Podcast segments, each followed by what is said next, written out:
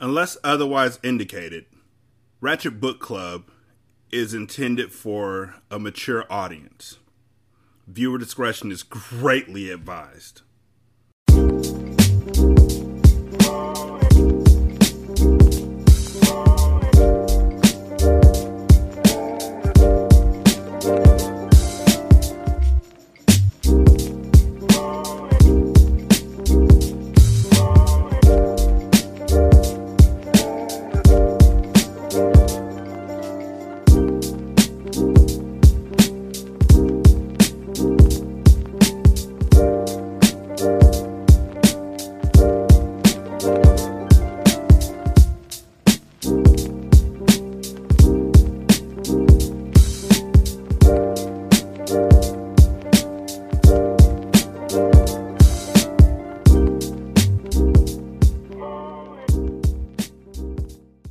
Welcome to Ratchet Book Club, where we read hood classics and good classics. I'm Derek. 916 633 1537 is the voicemail number. Wretched and Ratchet at gmail.com, Ratchet Book Club on Twitter, Ratchet Book Club on Facebook. Chapter 9 You might want to tuck in all that pretty hair, light skin. Breeze felt someone tug her long ponytail as she sat on the bench during recreation hour. She turned to find two Hispanic women standing behind her. You're new booty in here. There's plenty bitches in here that'll chop that shit off and flex on you with your own shit. You might want to try a little harder not to look so pampered in this motherfucker. People might think you think you're better than them. You know, one of them bougie hoes. Ain't no room for that in here. We all on the same level, the woman said. I'm not. I don't think. I'm just minding my own business, Breeze said, stumbling over her response as she tried to decide how to approach these women. Mm hmm, the woman said as she sat down. That's even worse. Nobody walks around here alone. You link up with your people. After a while, family don't visit no more. The people who look like you, talk like you, come from where you come from, we become your new family. I'm not into the whole gang thing, Breeze replied. I don't want no problems. I'm just doing my time. We all just doing our time, and it's not about gangs. It's about heritage, mommy. The only color that matters is the color of your skin. You can walk around here and alienate yourself if you want, but that makes you an easy mark. What you in here for? Bullshit, Breeze responded. She didn't want to give more information about herself than what was needed. The woman smirked. What's your name? Breeze. You're not breezing here. What's your last name? The woman shot back. I'm Sanchez. This is Rezi. Breeze looked at the other woman. Rezi? Breeze asked. Short for Perez. We stick together in here, Sanchez stated. So, who the fuck are you? Diamond, Breeze responded. Well, Diamond, tuck that hair and let me know if you need anything, Sanchez said as she stood and walked across the yard with Rezi right by her side. Is Breeze, like, does she look Latina? Like, like Latinx? Like, is that what's happening here? Because just kind of, I just thought she looked like black. Because I don't know why. Are y'all saying that the men in the family are, I guess, they're light skinned and Adonis gods and all that kind of stuff? And then Carter's black because his dad is black and his mom is black. But she looks like her mom? But isn't her mom Dominican? Like, wait, what? You know, I'm gonna go all the way back to the first book because I can do that. Um, he stared into his wife's green eyes and admired her long flowing jet black hair. Taryn, his wife, was a full blooded Dominican and could have easily been mistaken for a top model. Carter then glanced over to his daughter, Breeze, the spitting image of her mother and also his baby girl. At age 19, she was beautiful, intelligent, and being mixed with black and Dominican gave her a goddess look. Again, fuck color.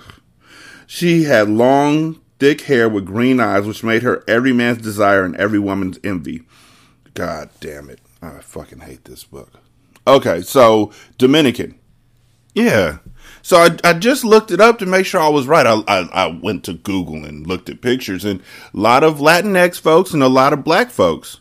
Somebody tried to plug white people into the pictures too. Like you could click on a tab that said white. Like that is the most Karen ass shit I've ever seen in my entire life. Like we gonna put ourselves everywhere, but that was really white folks' mindsets. Happy Black History Month. So she could have been either, I guess. She could have been black presenting or she could have been Latinx presenting, depending on what her mom looked like, because they said that she looked just like her mom, even though her dad is black, and so they wanted her to look Latin, I guess. But they didn't really state it until now. But then again, her grandfather's name is Estes, so it is clear that her mom was on the Latinx side. I don't know. So she got her mom's looks and her dad's money, I guess, and didn't look in no ways black because the black folks were like, "Yo, Latins, though Latinx folks, that's your homie right there." I just always thought that she looked. I, in my mind, I just pictured her as black because I never thought about anything else. It's a book written by black people. I wouldn't have thought that they would have made somebody who in a book written by black folks about black folks, you would have written somebody who was able to pass. Unless that's just what you like internalized racism, like you want to be able to look like this with the green eyes and everything. I don't know. I don't know. Now I'm overthinking it. Fuck it. the hell was that? Breeze whispered to herself. I don't I don't fucking know, Breeze. Like I didn't know you were reading me while I was reading you. That's my fault. What the hell was that? Breeze whispered to herself as she watched him stroll away. Breeze looked around, noticing that all the inmates were clicked up. Everyone belonged somewhere, except for Breeze. She was one of the only women sitting alone. If you weren't clicked up, you were singled out, and with this many women in one place, jealousy quickly surfaced. Breeze's silence came off as arrogance, and she was slowly becoming a target. Of course she was. Suddenly, it felt like malicious stares were aimed her way. She didn't know if she had been too naive and missed them before, but now that she was aware, an uneasiness settled in her stomach. She was like a sheep amongst wolves. Bree stood and tucked her ponytail inside her shirt before making her way back to her cell. At least inside there, she only had to battle her thoughts. Out on the yard, she was exposed to danger. Anyone could get to her from any angle, and the problem was she didn't know exactly who her enemy was. In that moment, Breeze hated that she was so delicate. She hadn't been in one single fight growing up. Her father's army of goons always handled her problems. She had been the only kid throughout school to be escorted each morning by armed men for her protection, and those same armed men would pick her up afterwards. She had gotten so used to it that she never thought the day would come when she would need to be her own protection. The thought scared her because she didn't know she had it in her. As she held her bulging belly, she knew that she had more to fight for than just herself. But what could she do in her current state? I'm nine months pregnant and helpless in here. Bree sauntered back to her bunk, and as she passed the TV room, she paused. She noticed Sanchez and Resi sitting with four other Hispanic women inside. A part of her wanted to go to them and ask for protection. Life inside would be a lot less lonely with allies but Breeze had been taught to live a certain way. Her blood had been her team for as long as she could remember. She wasn't a girl who had friends, or ran in a crew of women that was placed together for superficial commonalities like looks or money. Her crew had been her family. Linking up with these women would feel different because she knew at the end of the day, none of them would hold her down like family. Besides, nothing in prison came at a fair price. She didn't know how expensive the price may be. Accepting protection from the wrong people could cost her in the end, so she would hold herself down as long as possible to avoid owing a debt. She was learning slowly but surely that nothing was free on the inside. If you received something, there was an expectation of repayment, and the exchange wasn't always equal. The most manipulative usually came out on top. It was like a prison stock market. Deals were made every day. The last thing Breeze needed was to incur a debt with the wrong person inside. That could be deadlier than having nobody to watch her back at all. Sanchez looked up, and Breeze briefly locked eyes with her. In the split second they stared at each other, a million things crossed Breeze's mind. She lowered her gaze and hurried away, knowing that the day would come when she would cross Sanchez's path again. She just didn't know she would be a friend or an enemy. A million things crossed her mind in a split second. Word? Nah, I just tried it. In a split second, so that's a second split in half, so that's 0.5 seconds. Nah, not a million things. Maybe half of a thing. A, that's really it. also, that's the whole chapter for Breeze. They gave her literally seven minutes. Everybody else getting 41 minute chapters. The guys are getting 41 minute chapters. Mo's getting 25 minute chapters, and she gets seven. Chapter 10 Carter waited patiently in the bushes, crouched down out of sight. The sun was just rising and provided a faint light as he waited in stealth. He then heard the ruffling of the bushes as two people were having a conversation. The voices got clearer as they got closer. Carter looked down at the gun in his hand that once belonged to Ghost. He watched closely as Dr. Ishban and another scientist appeared at the door to the lab that was hidden in the woods. They had no idea that Carter was waiting in the cut for them. They never saw him rise from the bushes and creep up behind them. Carter pressed the gun directly to the back of Dr. Ishban's head, making him cringe with fear. The other doctor yelled in terror. Almost immediately, Carter removed the gun from the back of Dr. Ishban's head and pressed it to the forehead of the other man. Quiet down, my man, Carter said calmly as he winked at him. The man threw up his hands, and his lips were zipped closed in sheer fear. He wouldn't dare make another sound, especially staring down the barrel of a chrome 45 caliber pistol. Anari came from the side of the building, slowly clapping sarcastically. Young nigga got some scrap in him, she said, looking at Carter and smiling. She hadn't done any gangster shit in years, and she felt right at home during this ambush. I mean, she stabbed up Ghost. Is that gangster enough for you? How gangster do you want it? Punching the code, Carter said as he focused his attention back on Dr. Ishban. I mean, pulling a gun on two guys unaware that are scientists and ain't about that life ain't that gangster. That's just getting the drop on somebody. It's not gangster. Like, what? They're scientists. Okay. Punching the code, Carter said as he focused his attention back on Dr. Ishban. Carter nudged him with his free hand, pushing him towards the keypad. Go ahead, put the code in, or one of these bullets is going to park in the back of your head, playboy. Carter said, still using a calm, even tone. Dr. Ishban was shaking like a leaf in autumn. Bars. As he held his hands up and scooted to the keypad. His hand was shaking vigorously. He could barely punch in the correct numbers. After a failed first attempt, the low buzz sounded, signaling that the wrong code had been entered. Calm down. Take your time and punch in the code. No one will be hurt if you do as I say.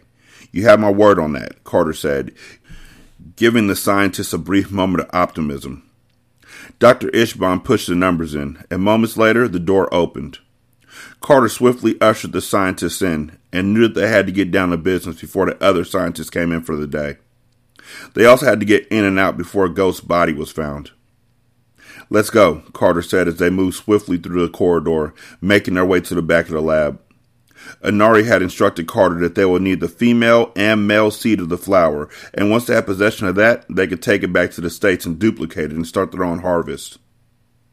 They also needed all the notes and trial studies that had been done in the drug. This would give them everything they need to recreate the drug and begin their takeover. So y'all were just now talking about conspiracy theories, and this is why you kill ghosts and, and not conspiracy theories, but Reaganomics and the government's involvement in drugs and how the crack game got started in the 80s and how black men, the backbone of the family, uh, were taken away from their families and put to jail, and then the and then how the 13th Amendment fucked it up the game for everybody and low level dealers are going to jail while the rich white people are up in power. And now y'all are literally stealing the flowers so you can make the drugs for yourselves. So y'all saw that this was crack like it was back in the 90s and y'all got mad, or in the 80s, sorry. And y'all got mad and killed ghosts. And now y'all are making crack then why y'all mad? I still don't get it. I don't get the angst. Like y'all are, were y'all just planning on taking it because you saw that it was a lucrative thing, or were y'all planning on burning it? You're not planning on burning it because This gave them everything they would need to recreate the drug and begin their takeover. What exactly is the plan here? I don't I don't I don't like it. I don't like it at all. I need the male and female strand of the Reby, and I need it now, Carter said as he continued to hold them at gunpoint. Anari brushed past, heading directly to the room where the files were held. She was looking for files to take back to her scientists. She disappeared to the back, and Carter followed Dr. Ishbon to the spot where they kept the seeds. He did exactly what was asked of him, and after studying the labels on the small compact pouches, he gave Carter the seeds. Carter quickly snatched them and placed them into his pocket. At that moment, Anari came from the back with a few files. Got him, she yelled as she came out of the back. Carter glanced at her and then focused back on the scientist. Carter then hogtied the scientist with the ties they had gotten from Ghost Via. Carter secured the ties and left the two men squirming on the ground as they exited the lab with everything they needed to relocate the entire operation and start from scratch. However, this time it will be with their own scientists and their own game plan. They had devised this plan in the wee hours of the night and in the company of Ghost's dead body. They were on their way back home with the keys to the future. Anari and Carter exited the property without any problems and without anyone knowing what their plans were. They had a game plan to flood the streets with this new drug, but instead of following the original plan the Ghost had presented, they decided to do the opposite and put it in the suburbs of America. Pills were the new crack, and they had the best illegal pill known to mankind. It was a new day and the beginning of a new era. Anari set up transportation and then set up Carter with fake documents to get him back into the States undetected. Carter soon found out that Anari was shaping out to be most likely the most resourceful partner he had ever had. She was well connected and well respected. Y'all know black folks live in the suburbs too, right? Like, y'all are acting like y'all about to just hit white folks. Like, this isn't to affect anybody else or trickle down. Like, I don't know. I don't know. This is this this is stupid. Carter's main goal was to get back home and see what was the problem with his family. The fact that Breeze was unreachable had him worried. He still hadn't heard from Breeze and was determined to get to his family, even if it cost him his freedom. He was a wanted man back in the States, but he didn't care at this point. He was prepared to go out swinging. However, he had to find out what was wrong. Breeze was a safety net, and with her not responding, it sent his entire world into a frenzy. He was determined to get back home and get to the bottom of things. He also knew that to make power moves, he had to be in a position of power, which meant being financially ready for anything. He wasn't as wealthy as he had been previous to the federal government being on his tail. He knew that this move with Anari would strengthen his financial health, which would enable him to do more. He was about to step back into the game, two feet in, all gas and no brakes. Carter's heart pumped furiously as he walked through customs with his phony paperwork. It was a week after they killed Ghost and they were heading back into the United States. They had to stay in the country for a few days so Anari's connections could send Carter over his fake documents. In the meantime, Anari and Carter were making calls, setting up a pipeline, and setting up shop for their new drug.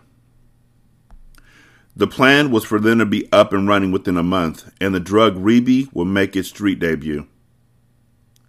The crowded customs terminal was hot, muggy, and loud from all the various conversations and movement going on.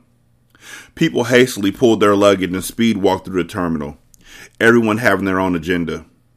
Police were scattered throughout the place, some walking canines, letting them sniff their way about and around. They were obviously looking for drug traffickers or anything out of the norm. Little did they know they had two of the biggest ones in America's history passing through. Carter casually looked around, trying to blend in as best he could. He wore cheap clothes and had a camera around his neck. The straw hat that sat on top of his head was far from his style. However, he needed to look as much like a tourist as possible. The passport said his name was Dean Griswold. The fuck? Griswold? You're telling me that Carter, a black dude, has the same last name as a dude from National Lampoon's Vacation? Dean Griswold. Sheesh. But little did they know, he was one of the FBI's most wanted. He watched as Denari slid through customs without a problem. She looked back at him and quickly moved her focus past him, not wanting to give any indication that they were together. Carter approached the officer who was checking people's documentation, and his heart began to pump faster and faster the closer he got.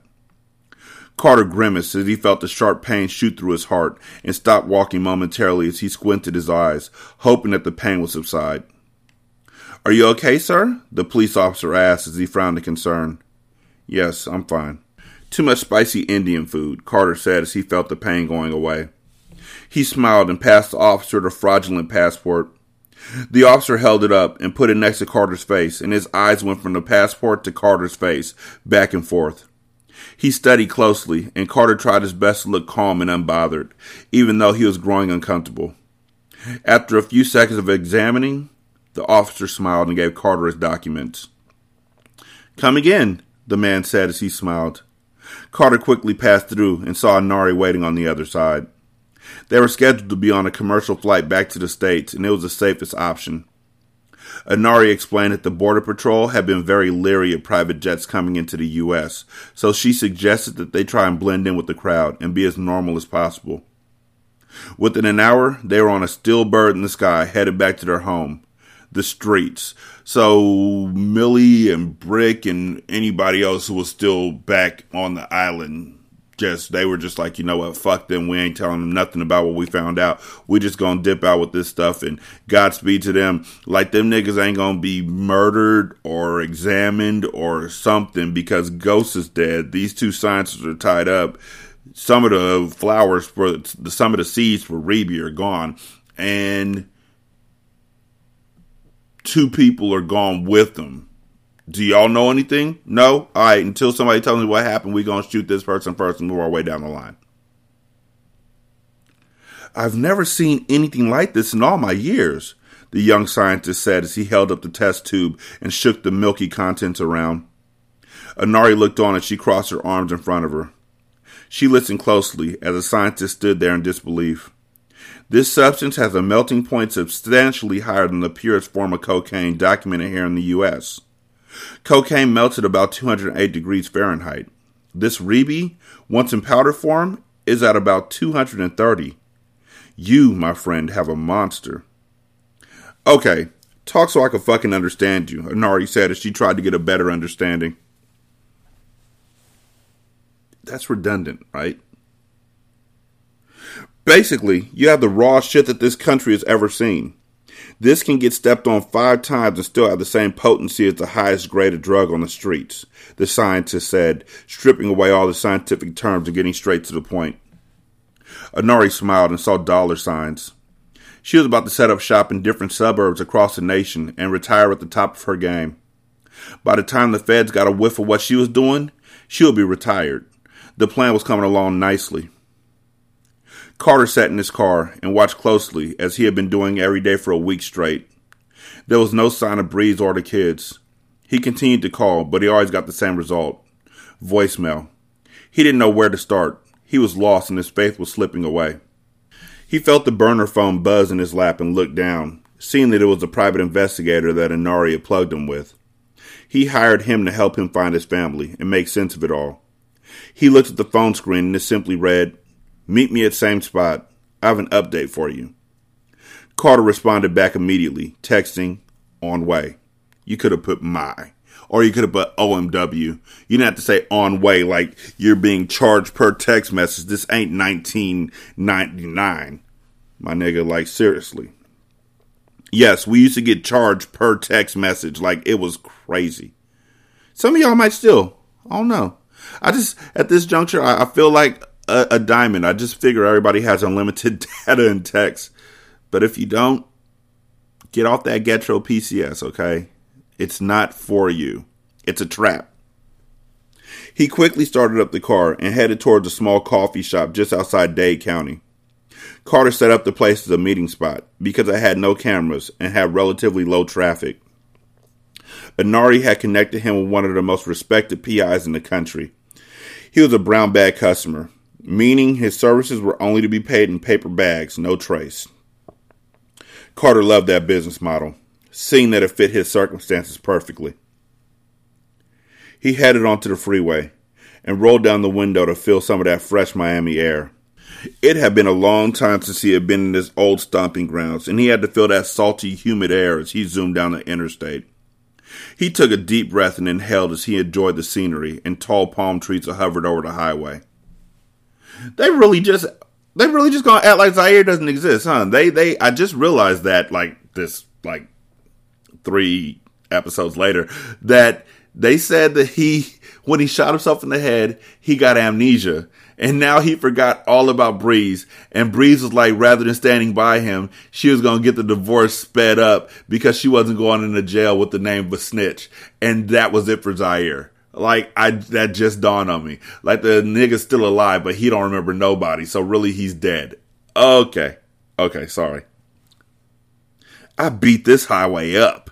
Carter thought to himself with a smirk as he thought about the cartel days and how much weight he used to move up and down the interstate. He thought back to the first day that he stepped foot in Miami, and that was to see the father he had never known. He met his father at his funeral, and that image always stuck with him. It was a day that changed his life forever, and he found out that he had brothers and a sister. It was a day that he was thrust into a position he wasn't ready for. Although Carter didn't truly know if that day changed his life for better or worse, he understood that it started a roller coaster ride that he couldn't have imagined.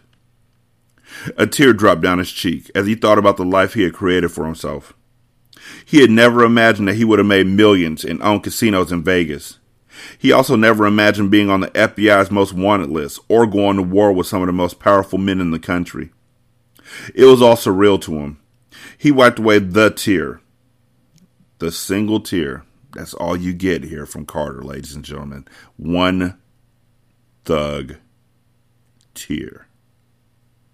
He wiped away the tear and looked down at his phone, which was buzzing. It was from a blocked number, and he quickly picked it up. Hello, he said with optimism that it would be Breeze. He longed to find her so he could reunite with his only son. Every moment away from him broke his heart, and he knew how it felt to not have your father around while growing up. It pained him, but he knew that he was continuing the cycle that he vowed to break.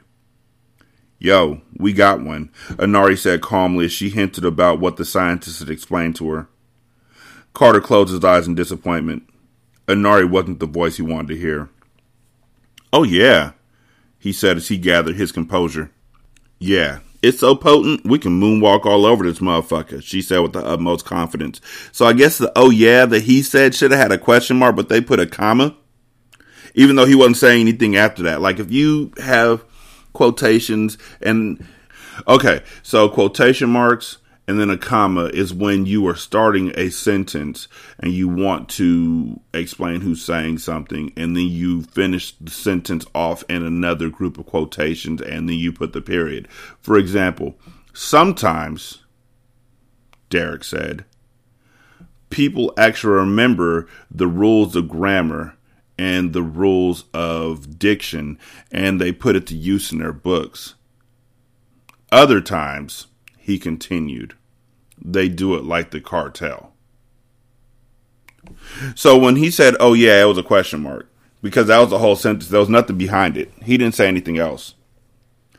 Oh yeah? He said as he gathered his composure. Yeah. It's so potent, we can moonwalk all over this motherfucker, she said with the utmost confidence. Sounds like we on to something then, Carter said as he turned the wheel to get off on his exit. No doubt. But dig this. I think we need to expand and see if some of my old friends want in. I have some heavy hitters out in the Dominican Republic. This is how Estes is going to get in there. Okay, cool. We're we're Avengers assemble. I can see this being worldwide rather than just here. I really think I should set up a meeting. You game? She asked as she walked into her condominium, undressing herself. Although Anari was in her 40s, her body was still toned. God damn. Nigga, what the fuck do you think the 40s are? Like, what? Okay. Although Anari was in her 40s, her body was still toned.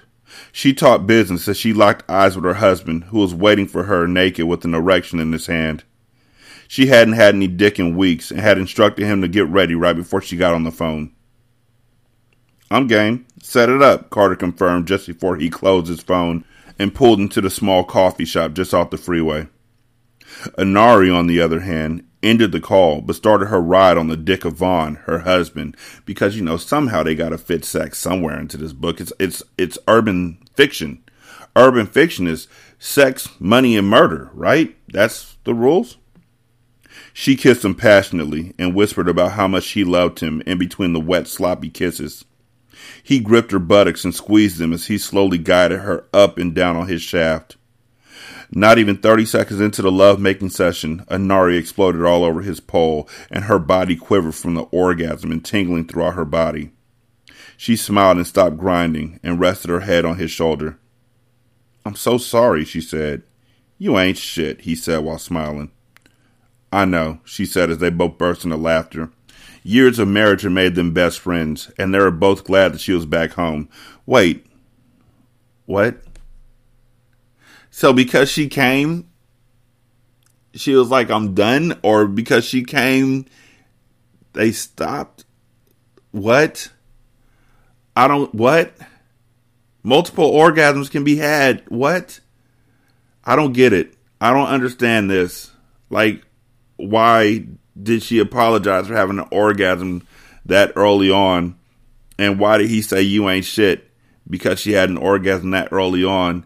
Like you act like it's see men in their 40s. Yeah, we have an orgasm. It might be kind of hard to press on. Me, depending on the situation, can keep going because you know sometimes you feel like a nut, sometimes you don't, and I'm sure there's other folks who can do that same thing.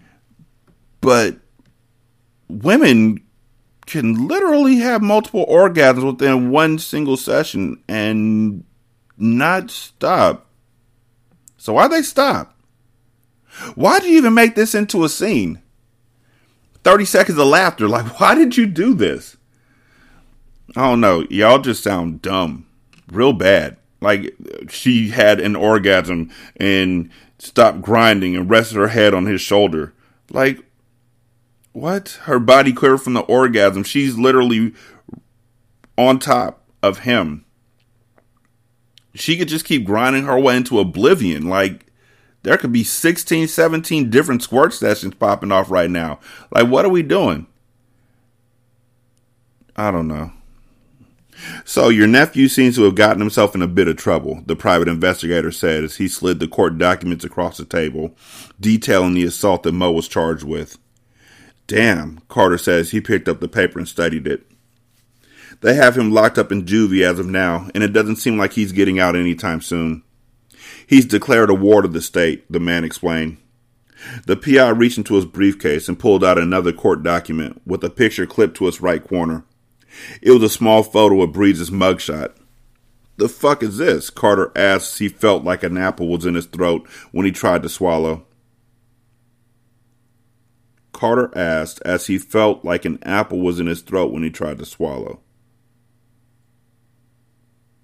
I feel like they should have just taken the as out of that and just said, What the fuck is this? Carter asked. He felt like an apple was in his throat when he tried to swallow. Yep, fixed it. Y'all should really hire me. Like I'm still gonna make fun of y'all. But hire me. This ain't this ain't hard. She was picked up for tax evasion. She's in a federal prison serving her time now, he explained as he pointed out her charges on the paper. Carter's head dropped as he felt despair, thinking about where his baby boy was. What about my boy? What about CJ? Carter asked. He looked at the man sitting across from him in desperation. That's the thing. Nobody can locate him. He's listed as a runaway, the man explained. Wait, what? A runaway? Carter said as he tried his best to take in all the information. Yes. The last known place of residency was with a woman that worked for the state as a social worker. He then reached into the bag and pulled out a piece of paper. Here's her last known address, number, and address of her workplace. This should be a good place to start, he said as he got up and extended his hand. I hope this helped. Yeah, Carter said half heartedly as he tried to wrap his mind around what was going on. He shook the man's hand and reached into his pockets to pull out the money wrapped in a brown paper bag, but the man quickly signaled for him to stop. No worries. Anari's taking care of me already. Good day, sir, he said just before he walked away and out of the cafe, leaving Carter there with a table full of papers. Carter had to think wisely before he approached the lady. knowing that she was a government employee. However, he was on a mission to find his son, and even if he had to be on the run with him, so be it. But first, he had a trip to the Dominican Republic to take. He had to get his ducks in a row so he could knock them down. First, establish a money flow, get his son, and approach the DA with the threat of blackmail. He decided to use his trip to the Dominican as his planning period, and on their return, he would go hard and get his family back once and for all. Chapter 11 CJ was silent as he sat in the back of the tinted Mercedes next to Estes as they were driven through the streets of Santo Domingo. As CJ looked outside his window, he saw the poverty that had taken hold of the people who lived there. Not everyone lived like Estes, and CJ wondered how Estes had gotten rich while the rest of the people in his native country seemed to be starving. A tense knot settled in his stomach, and his chest ached from the anxiety of what was waiting for him ahead. He wasn't afraid of the fight to come but the possibility of losing and getting further on Estes's bad side worried him. There was money on the line, and CJ didn't want to disappoint. He stayed silent for the entire drive, and when they pulled up to an old tobacco factory, he was surprised at how big it was. He had pictured a small fight with small fuss, just some old men who had too much money who had created a small ring. This was the size of an arena. The building had closed long ago, yet the scent of tobacco leaves still filled the air. Its broken windows and rusting exterior made the place a perfect location to conduct dirty business. I used to come here as a boy. My papa threw me in this ring when I was 10 years old. Whether I won or lost, I built character over the years I fought here, Estes reminisced. First rule of fight clubs, you don't talk about fight club, Estes. What the fuck? CJ didn't respond as the car rolled to a stop. He stepped out and looked at the tall building. Intimidation filled him, but he tried hard not to show it. He followed Estes inside, stomach queasy and legs shaky. It looked like a coliseum inside. The middle of the factory had been barricaded off, forming an arena. Men stood on the outside of the barricade, boisterously cheering as two young boys went to war on the inside. CJ felt sick to his stomach as he watched the boys tear each other apart. This wasn't the type of fighting CJ had in mind.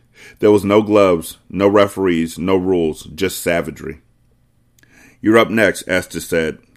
The words rolled off his tongue so casually that CJ looked at him in shock.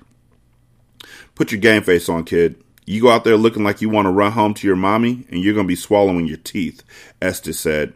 He bent down and stared CJ straight in the eye. You aren't ever in that pit with anyone that's better than you. You don't fear any man. Your enemy bleeds just like you bleed. That feeling in your heart making you feel like you want to run, your opponent feels that too. That's not fear. That's fuel. You use that, Estes said. CJ nodded and gritted his teeth as Estes pushed him into the pit. Two men carried the losing boy out of the pit as the winner walked off. CJ's eyes widened as they carried the loser right by him. The boy moaned, barely conscious, his face bloody to the point of unrecognition. CJ looked up as the Dominican boy stepped into the pit. He was taller than CJ and about 20 pounds heavier. The look in his eyes held no fear. A loud bell rang and the boy charged CJ, who dodged the first punch and then the second, only frustrating his opponent. CJ was swift.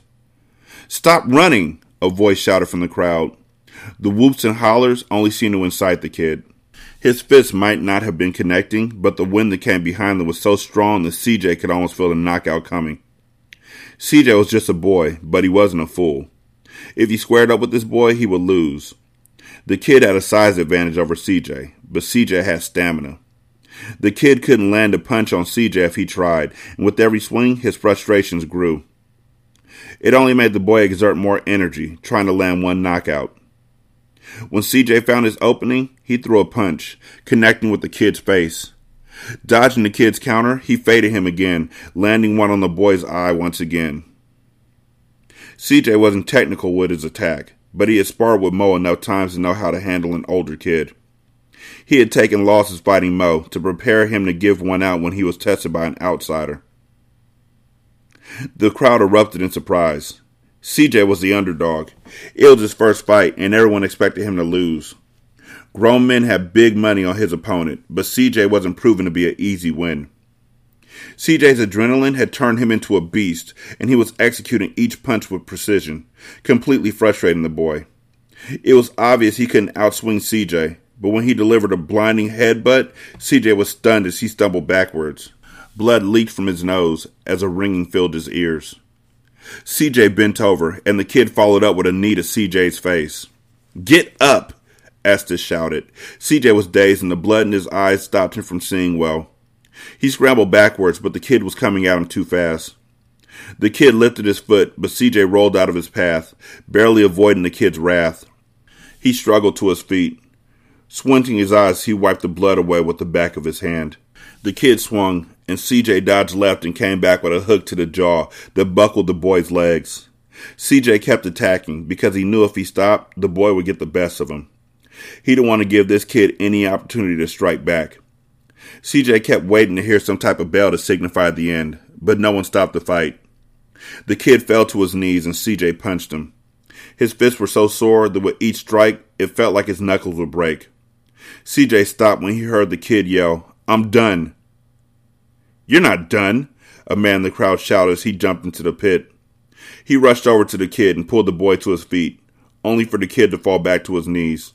CJ stood unsurely, his hands up, ready. The kid wasn't tapping back into the fight, however. The man pushed the boy down onto the ground in disappointment, and CJ finally relaxed as the crowd erupted at the unexpected defeat. CJ backpedaled, not wanting to take his eyes off the kid. He retreated to Estes, who stood with a proud smirk. He placed a firm hand on CJ's shoulder, and they walked through the unruly crowd of men. It was a blood sport. It was a fight to the finish, and CJ had proven more than anything that he had heart. Estes chuckled to himself as CJ tore into the meal that his personal chef had made for him. He had certainly earned the dinner. Are you sure you don't want anything else? I tell you, my chef can make you anything in the world, and you choose a burger and fries? Estes was amused by CJ's humility. It was honorable and rare. Oh, now you like him because he made you money. CJ chewed sloppily and didn't respond. He had worked up quite an appetite. Estes was surprisingly proud of CJ. The kid wasn't his blood, but he was something special. His grandson Mecca had been a beast. Monroe had been sharp as nails, but they had their faults as well. CJ seemed to possess an inner monster to. I'm sorry. I'm sorry. I know that this is two black folks writing this, but them writing this about this kid is just. And them dehumanizing this kid is just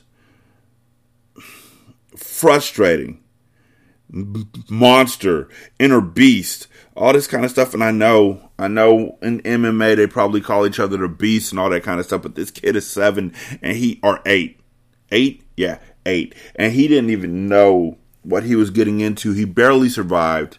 They're not talking about the scars or the the cuts or his bloody nose, which is probably damaged and broken or anything like that on an eight year old. They're just talking about how he's a monster. He has an inner monster that he brought out when needed.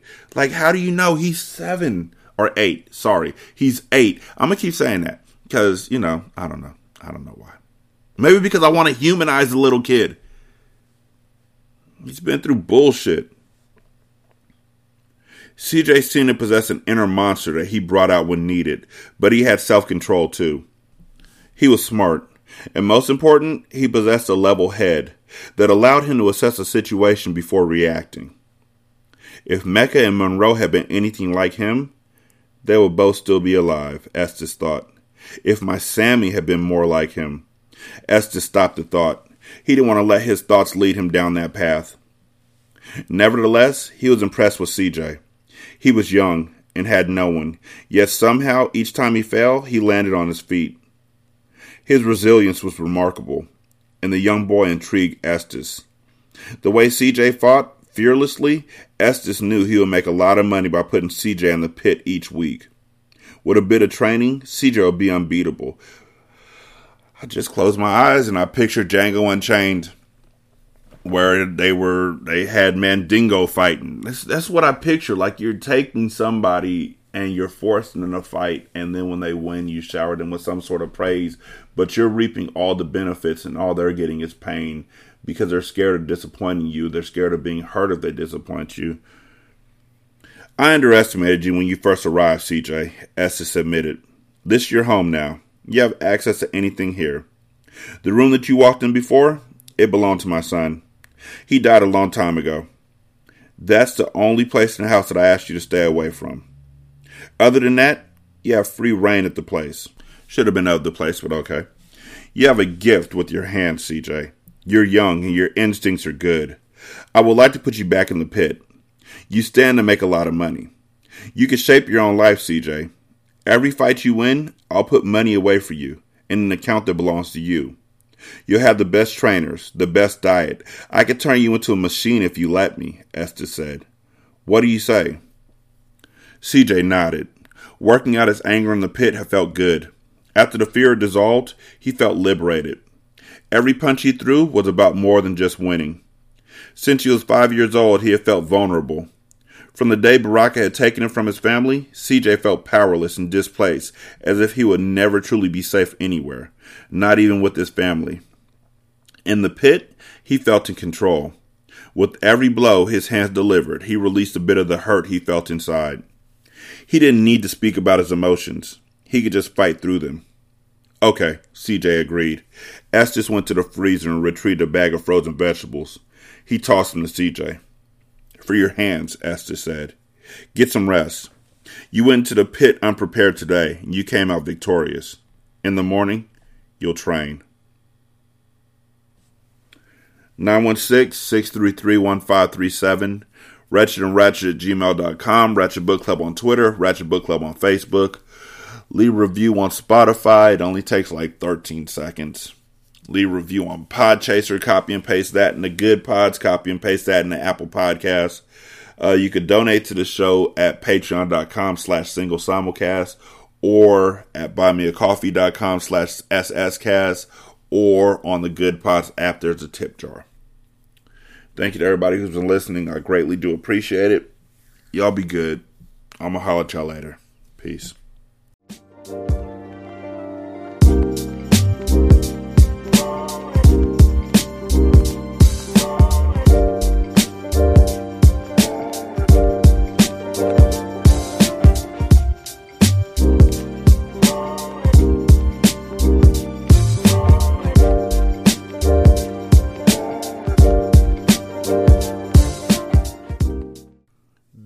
Intro and outro to Ratchet Book Club is by that kid Garan, and it's called Goodbyes. You can email him at tkgbeats94 at gmail.com for more information on how to lease this beat. This is Single Simulcast.